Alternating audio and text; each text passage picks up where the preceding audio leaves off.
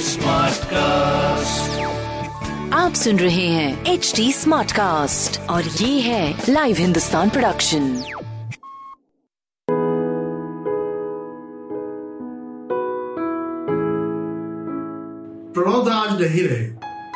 नई दिल्ली के military hospital में उन्होंने अपनी आखिरी साँसें ली। लेकिन वो एक ऐसे व्यक्ति थे जिन्होंने जब से इस धरा पर जन्म लिया एक एक सांसों का हिसाब इतना मूल्यवान है कि उनको हम एक चलता फिरता युग कह सकते हैं। मैं उनके बारे में बताने से पहले नई पीढ़ी के अपने दोस्तों को पीछे ले जाना चाहता हूँ। इकतीस अक्टूबर उन्नीस की वो दोपहर हो रही थी।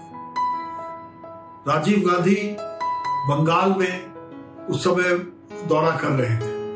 वो प्रधानमंत्री नहीं हुए थे। उनकी बात श्रीमती इंदिरा गांधी प्रधानमंत्री थी उस दिन। और सुबह उनके ही आधिकारिक आवास पर उनको गोलियों से छंडी कर दिया गया था। राजीव को वापस लौटना था। प्रणोदा उनके साथ थे। ये एक ऐसी किवदंती है जिसकी जिसकी कभी किसी ने ताकीद नहीं की कि ये सच थी या झूठ। लेकिन किवदंतियाँ कुछ रास्ते, कुछ अनुमान, कुछ अंदाज ऐसे देती हैं जिनसे कि वक्त के हस्ताक्षर की गोपनीयताओं के पीछे जो उभरी हुई लकीरें होती हैं, वो दिखाई पड़ती हैं। तो प्रणोदा साथ में थे। कहते हैं कि राजीव गांधी ने उस समय पूछा कि, दादा, अब अगर माँ नहीं रही किसी वजह से तो कौन प्रधानमंत्री होगा? कहते ये भी है कि प्रणोदा के मुँह से निकला या उन्होंने कहा कि सबसे सीनियर मंत्रिमंडल के सदस्य को यह कुर्सी सौंपी जानी चाहिए।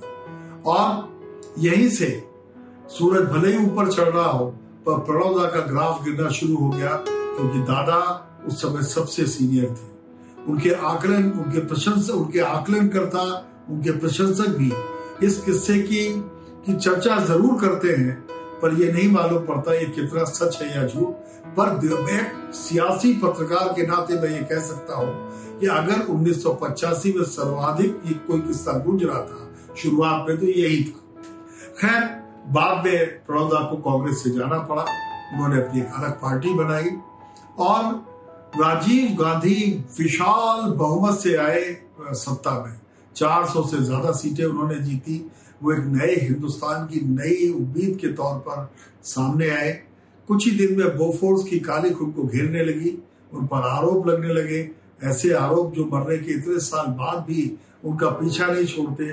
ऐसे आरोप जो कभी प्रमाणित नहीं हुए, और ऐसे आरोप सियासत जिनकी राख को कुरेदती रहती है। और उस समय स्वर्गीय गांधी को एहसास हुआ कि एक गंभीर और अच्छे नेताओं की टोली मेरे पास होनी चाहिए।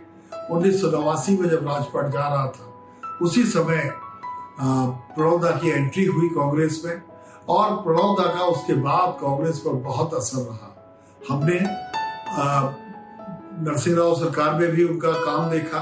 हमने उनको तमाम किरदारों में देखा, वित्त मंत्री के तौर पर देखा और जब वो वित्त मंत्री थे, तब भी कुछ कंट्रोवर्सीज हुई, क्योंकि बड़े लोगों का विवाद कभी पीछा नहीं छोड़ते, और वो कंट्रोवर्सी यह थी कि ये कहा गया कि उनके कमरे को बक किया गया है।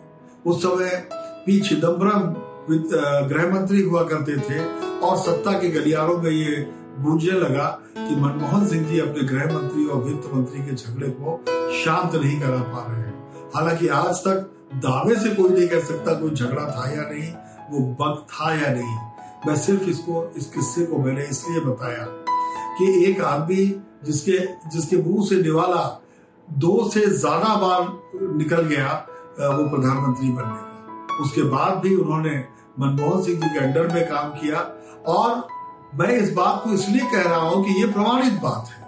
मनमोहन सिंह जी ने एक किताब का विमोचन जो प्रणोदार के ऊपर लिखी गई थी जब उसका किया तो उस विमोचन में उन्होंने कहा कि मुझसे ज़्यादा तो प्रणब मुखर्जी इस पद के दावेदार थे, लेकिन मेरे पास कोई चारा न था, इसको स्वीकार करने के अलावा और प्रणवदार ठाके लगा रहे थे नीचे बैठे हुए। वो राष्ट्रपति बने। ऐसे राष्ट्रपति जिनके दरवाजे खुले रहते थे, मैं खुद आपको एक घंटा बताता हूँ।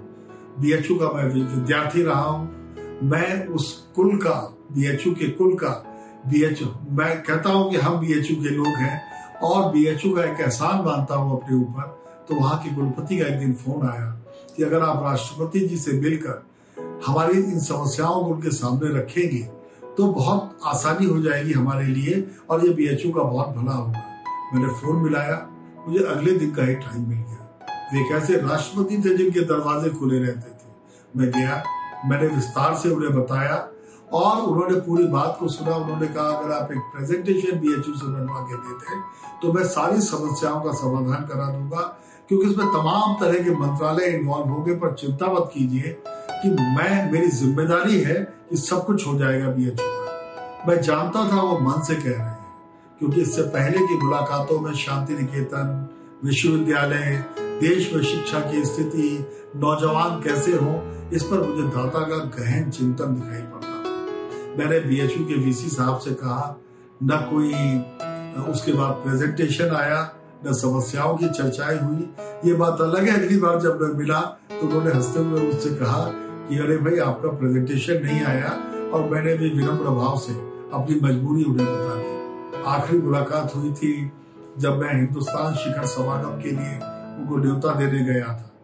आमतौर पे जब हम वी के पास जाते हैं, कोई इस तरह का निमंत्रण देते हैं तो वो बिना पढ़े ही अपने सेक्रेटरीज या तो हमें मना कर देते हैं या अपने सेक्रेटरीज को लिख के दे देते हैं इस कार्यक्रम में जाना है। दादा ने उसका एक एक शब्द पढ़ा और मैं बड़ा मन से घबरा रहा था, क्योंकि मुझे लगता है कि उनकी जो अंग्रेज़ी थी, उस अंग्रेज़ी को लिखने के काबिल में नहीं था। लेकिन उन्होंने कुछ कहा नहीं उसको आकर स्वीकृति दे दी अफसोस हमारा समागम कुछ आगे चल गया और हम उनके संस, उनके उनके सा, उनके साथ से वंचित रह गए। आज जब दादा नहीं रहे हैं तो मैं उनको स्मरण करते हुए यही कह सकता हूँ कि मैं भाग्यशाली था कि मुझे ऐसी पीढ़ी और ऐसे नेताओं के साथ काम करने का उनसे मिलने का उनको आंकने का और उनके ज़रिए अपने अंदर झांकने का अवसर मिला। अब जब हमारे नेता उस तरह से वैचारिक सामर्थ्य के, के बिना काम करने लगे हैं तब मुझे प्रणब मुखर्जी रह रह कर याद आते हैं। और आज के बाद तो दादा आप बहुत याद आएँगे। आप जहाँ भी हो जिस दुनिया में रहें भगवान के पास रहें हिंदू माइथोलॉजी के अनुसार पर मुझे उम्मीद है कि आप वहाँ भी कोई ना कोई योगदान अदा करेंगे। अलविदा दादा।